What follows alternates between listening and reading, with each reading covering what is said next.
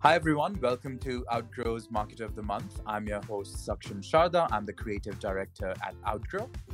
And for this month, we're going to interview Terry Tateossian, who is the founding partner at Social Fix, which is a digital marketing agency based in New Jersey.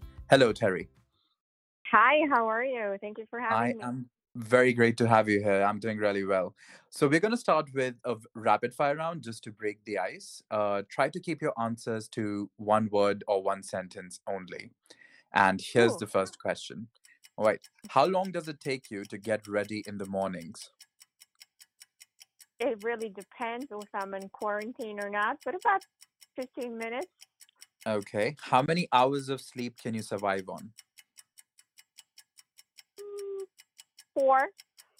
Okay. Neil Patel or Gary Vaynerchuk? Ooh. Ah, Neil Patel. okay. The biggest mistake of your career?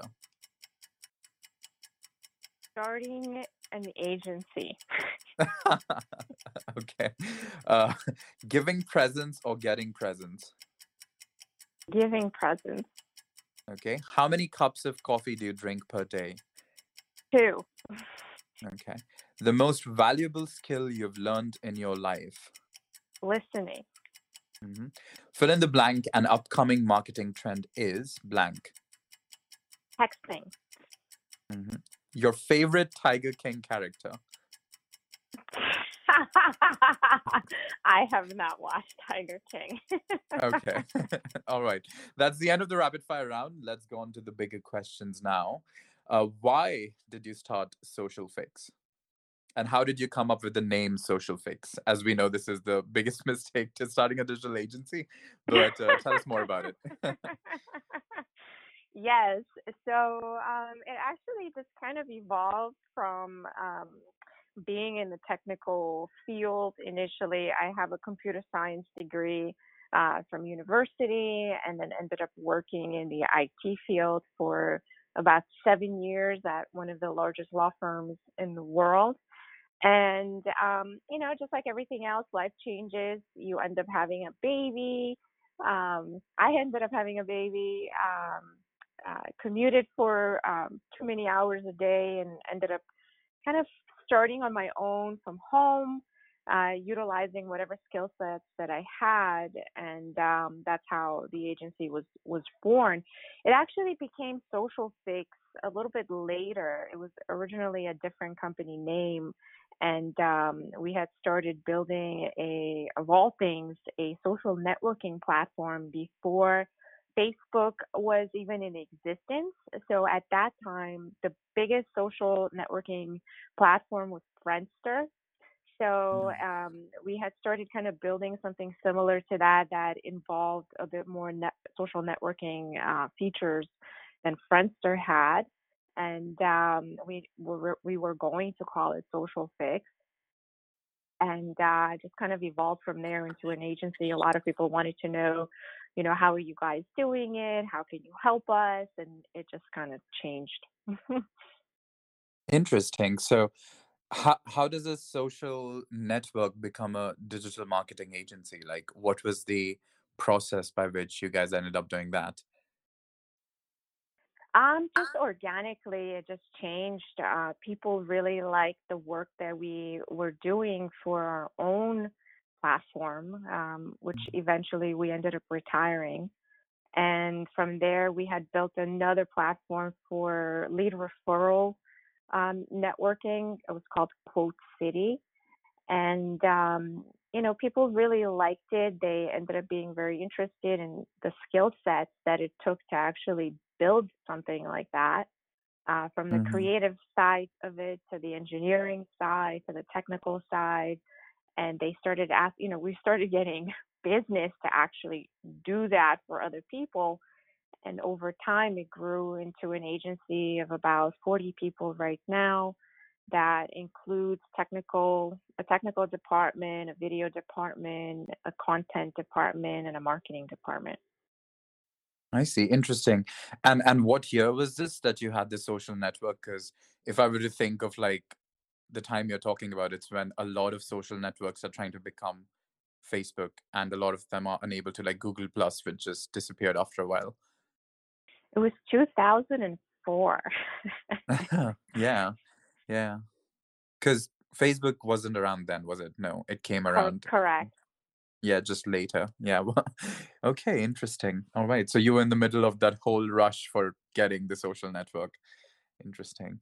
Uh, okay, so uh, the next question is What do you think is the most important to keep in mind when creating a social media strategy to generate quality leads? Um, so the right approach, I mean, it, it really varies depending on who your audience is, where they like to congregate, where um, they get together, where they consume their content. Uh, but generally, for quality leads, um, you know, our approach is to look at what does your audience need. So, what are they looking for that you can help them with? What kind of content or skill set or um, approach or strategy can you provide to them that they can use to better their own lives? And based mm. on that, you will gain followers and from the followers and from the awareness that you generate about yourself, um, you can generate a lot of quality leads. Um, so always try to give people something first, especially on social channels, uh, before you ask for anything back. Because ultimately, a lead is something that you're selling. You're selling your audience, them giving you their information, right? So mm-hmm. anytime somebody lands on your um, website, for example, you're pitching and you're asking them, well, can I have your email address? That's a payment mm-hmm. form in a sense. Um, you know, getting somebody to follow you on on your um, social channels. You know, you're selling that to them. You're saying, give me your follow give me your like in exchange mm-hmm. for something that I'm going to provide to you. I have to add some kind of a value to you. So it's always with that in mind.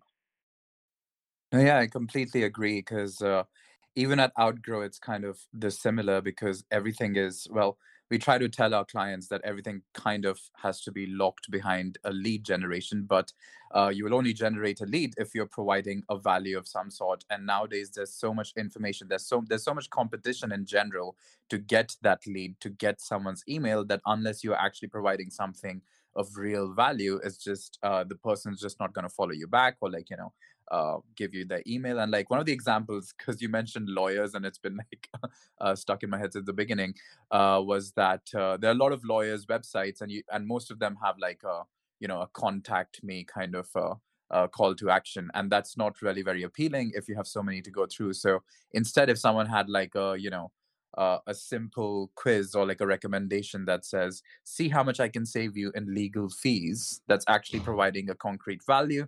That would be you know uh, a much more uh, valuable thing for someone to like you know give the lead for. So that's an interesting uh, way of putting it yeah. Yeah absolutely. I mean you know in in some sense you're always negotiating or you're always selling something um, in every interaction and at the end of the day we want people to to have a positive in, interaction with the brand or with the website or you know whatever the company or service provider it is so that you know even if they don't necessarily need what you have today they they've had a positive experience you mm-hmm. continuously mm-hmm. Uh, provide value to them over time and eventually you will see that um, growth kind of magnify uh, for the business and for the brand yeah, so so if so they just enter the marketing funnel and they might not convert today, but eventually one day they would be in that funnel because they kind of subscribe to you. So yeah, uh, completely agree. The next question is, uh, when it comes to paid ad campaigns, do you think it's a science or an art? Uh, how do you go about creating a successful paid campaign? That's a great question. So, um, from my experience, it's a bit of both. Mm-hmm. right? Mm-hmm. So it, it depends on what industry and what market you're entering. So, for example, if you are in an established market and um, there's plenty of data of uh, benchmarks. You, you could have comparative information that you can look at other lookalike brands and see, you know, what they have been able to achieve, what some of their data looks like. It's more of a science. So, you know, when you're deciding what uh, keyword terms or what campaigns will convert the best or what words you want to use in a campaign, there's a process that you can follow that relies on data and then you go through an iterative process to achieve the best result possible over time. Um, when mm-hmm. you're in an emerging market and there's limited data or it's it's such an innovative product that you don't necessarily have a roadmap to follow, then it's a, a little bit more creative because you have to think about um, you know how do I introduce my product how are people looking for me that may not even know that my product or service exists? How can I collect data to um, begin the process of becoming a little bit more data driven and uh, you know have a, a bit more of a scientific approach to it? And then based on that, how do I iterate? Um, but you know, just like a gambler at a blackjack table, uh, you always want to make sure that your odds are at least slightly in your favor or that you have a chance um, in winning uh, before you even start the process. Okay, that's a nice analogy. Uh, okay, so how important do you think uh, it is to be interactive and engage with your audience or potential customers? So, we live in a world where experiences drive all of our interactions. Uh, mm-hmm. people are, you know, starving for a connection. They want to belong to something. They want to be part of a higher cause. You know, everything we do to interact with our customers, our fans, our audience is just another step to strengthening that bond and the relationship and going deeper into the funnel. Um, so the deeper you get into the funnel, the more likely you are to, to get to a conversion point. Um, so, you know, from my perspective, it's imperative that we're interactive. However, um, you know, there's a lot of brands out there that are going overboard, I feel like. Um, you know, they need to be careful and make sure that they're being authentic and transparent. Um, you know, they need to engage on a level that's agreeable to their audience without losing their trust or diluting their own message. So, mm-hmm. you know, it's important to have um, and to note that not all products and not all brands uh, need to be so deeply connected in the lives of their users. So, you know, being aware of the role that you have in the minds of your audience is also a good guide on how hard you should try to be important, you know, in quotes in in their lives as well. No, I completely get it. That when you want to be interactive with your audience uh, there still needs to be some sort of a strategy behind it and it needs to be you know well thought instead of just like uh, uh, inundating or like flooding people with like interactive things or uh, constantly bothering your customers with something because that could just get annoying. Because I remember going on some websites and there's just so many pop-ups like, "Oh, do you want to try this? Do you want to try this? Do you want to try this?" I'm just like, "Okay, no, no, just leave me alone. I I know what I want and I'm here uh, just to uh, just to get that." And uh, so yeah, I completely get that there needs to be some sort of a strategy behind it. Uh, all right, so the next mm-hmm. question is. Uh, what are the th- what are the top three underrated social media platforms according to you? Underrated. yeah. I mean, if you want to start with overrated, we can do that as well. well, right now, there's, in my opinion, one that's slightly underrated. But um, I mean, what are our, what are our choices, right? Um, mm Obviously, TikTok was the most underrated about a year ago, but and now it's the fastest growing platform. Um, I think there are about 738 million downloads um, of TikTok either per day or per per year or something to that effect. I read the other day. Um, you know, and it's one of the first apps to come out of China, and it's captured a really massive global audience. But just a short mm while ago, it's completely underrated.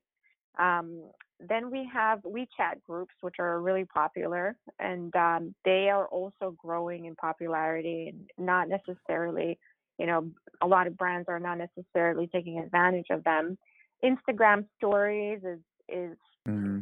I think pretty standard at this point. Um, it, it is interesting how a lot of brands are still not necessarily utilizing it to the best of um, its capabilities. So, you know, that's something to, to definitely think about why a brand is not taking advantage of stories. You know, LinkedIn is a powerhouse business platform. So, it, you know, from the groups to the uh, high interactions and, you know, a ton of relevance, um, you know, that one can't really be off the list. So I, I don't feel it's underrated. The, the thing that I feel that is happening under the current right now, under the mm. surface, is that there's actually a shift to move away from these traditional social media platforms um, because a lot of brands and a lot of users are getting the feeling that some of their algorithmic changes and the demotion or the censoring of certain type of content is actually working against the platform and people are looking for other ways to connect to each other that is not censored so for example um, you know if you have a brand that's trying to put out a certain type of ad in a certain type of industry that for example facebook does not like um, they will not allow your ad to show up to your own audience. They don't allow your own organic posts to even show up in your audience's feed. And these are people that have already liked your page and they want your mm. content.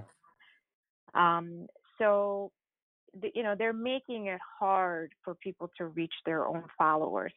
So a lot mm. of activity has been shifting away to direct text messaging platforms. Like for example, EZ Texting is a platform that is opt-in marketing and they are on par to grow exponentially in the next five years or so.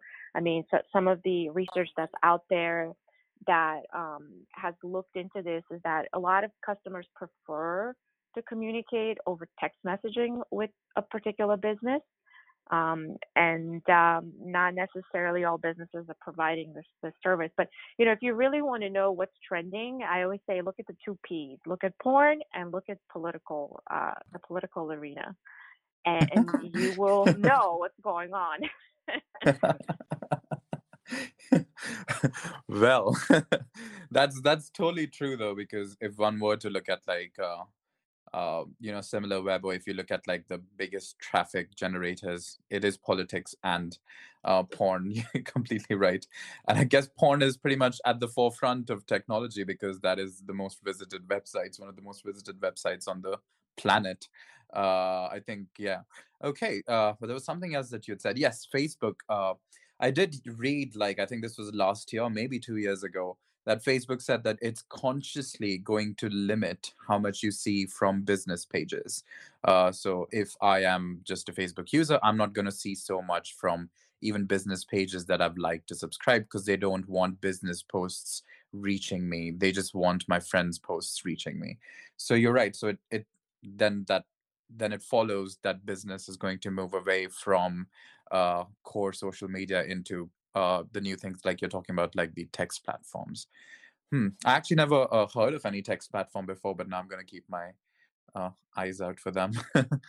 All right. And have you, you mentioned TikTok earlier. Have you actually uh, advertised? Has your agency advertised on TikTok for any client?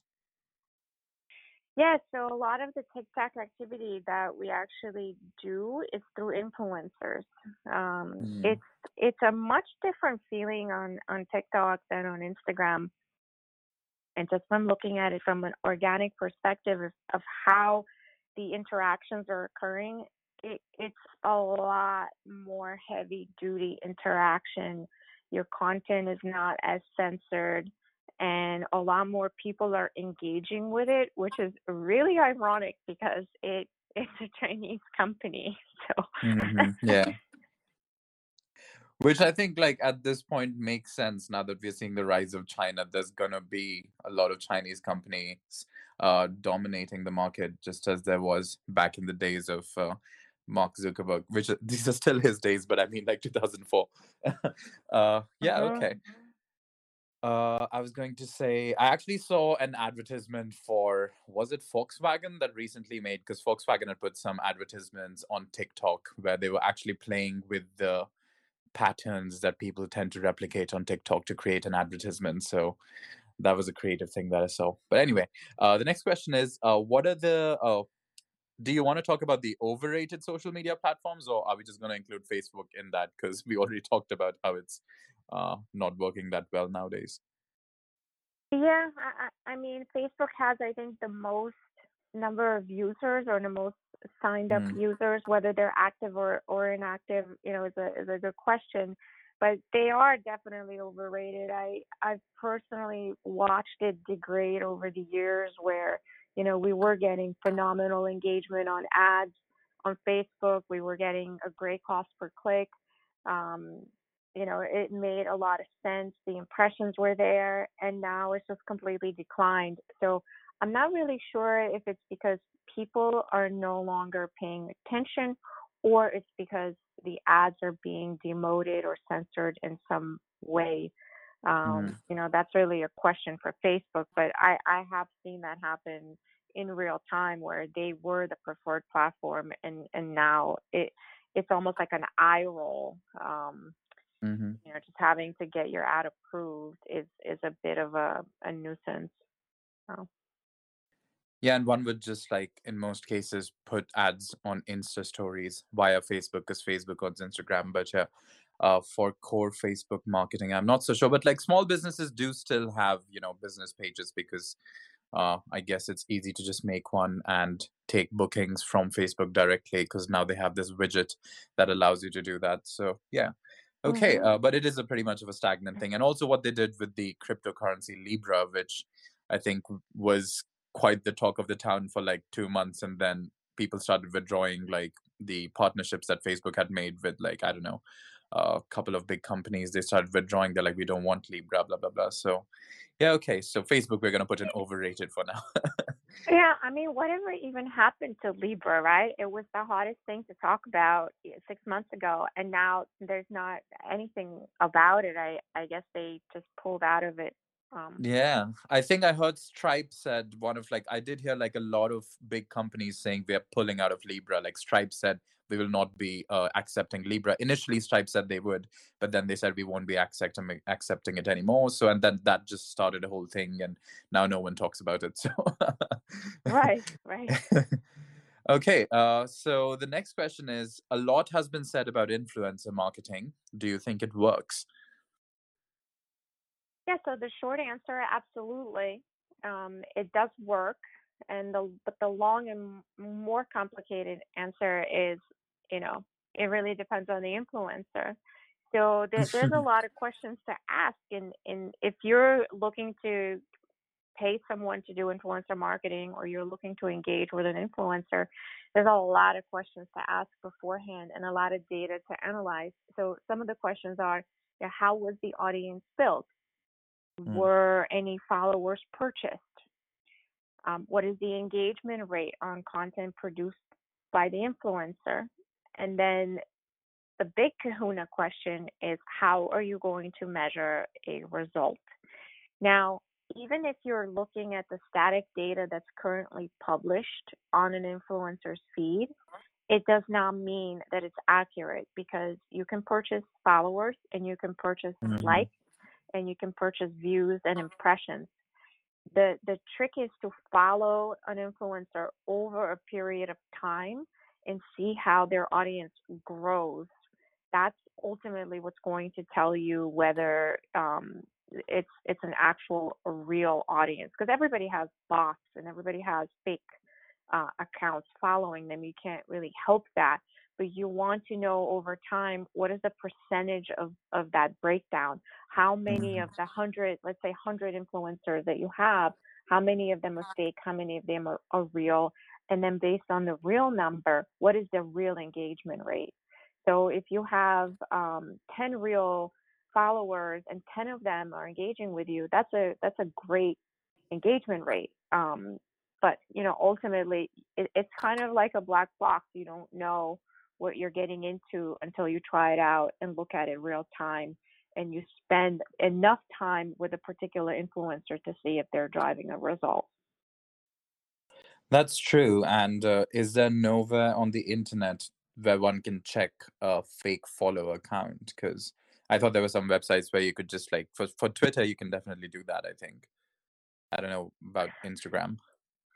Yes, except that um, they are scraping their data, so it's not necessarily even accurate, and you don't hmm know what the uh, historical trend actually look like. So you don't know at what point did they gain massive amounts of influencers. Were they real? Was there a particular event that took place that generated these followers, or were they purchased?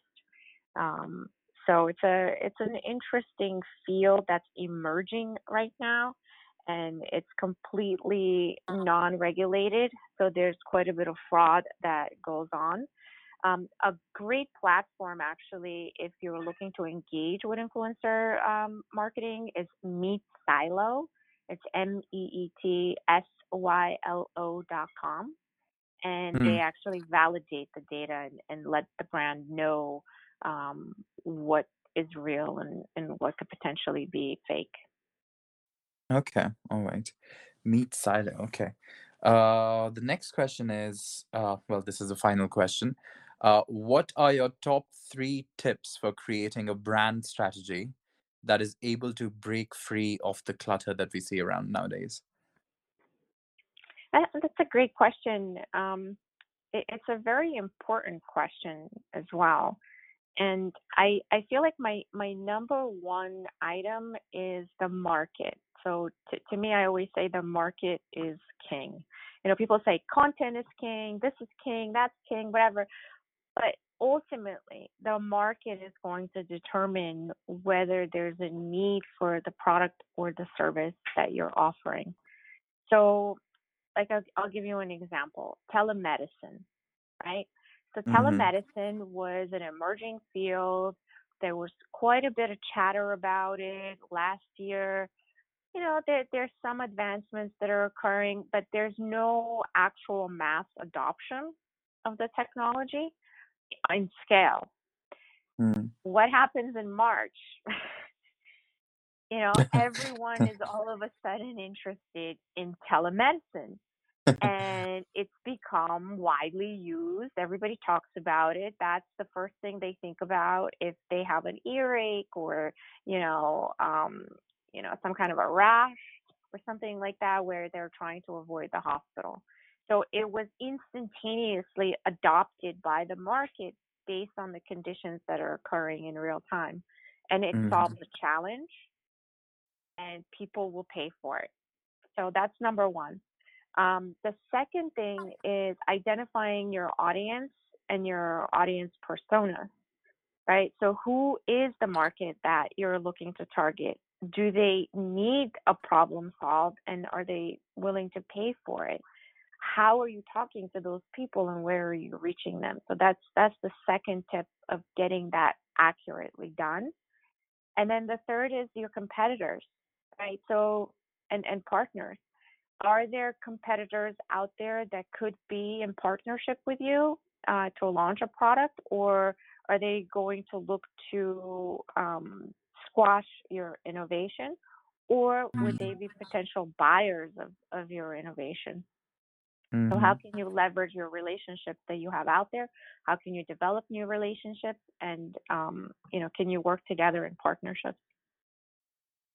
Okay, those are really three really interesting examples because now that I think about it, even on our software, uh, there was a huge spike. Well, uh, related to what you said about the telehealth, uh, is because uh, people were avoiding uh, hospitals, and hospitals were also consciously, you know, trying to keep the people who whose cases could be solved in their houses, like you know, whatever mild symptoms, not the coronavirus symptoms, but rela regarding other things if they could be solved in their house, then they would just want them to do it in their house. So we had a lot of interest uh, from you know clinics and everyone who wanted to put up on their website interactive content that would just ask you a couple of questions and determine whether you actually had a particular uh, disease or something, or whether you were just like, you know, uh, whether they were just mild symptoms of something else. So that's interesting. Uh, those three tips were also really interesting. Uh, but that's the end of the uh, this episode. Uh, do you have anything else to say? Add to this?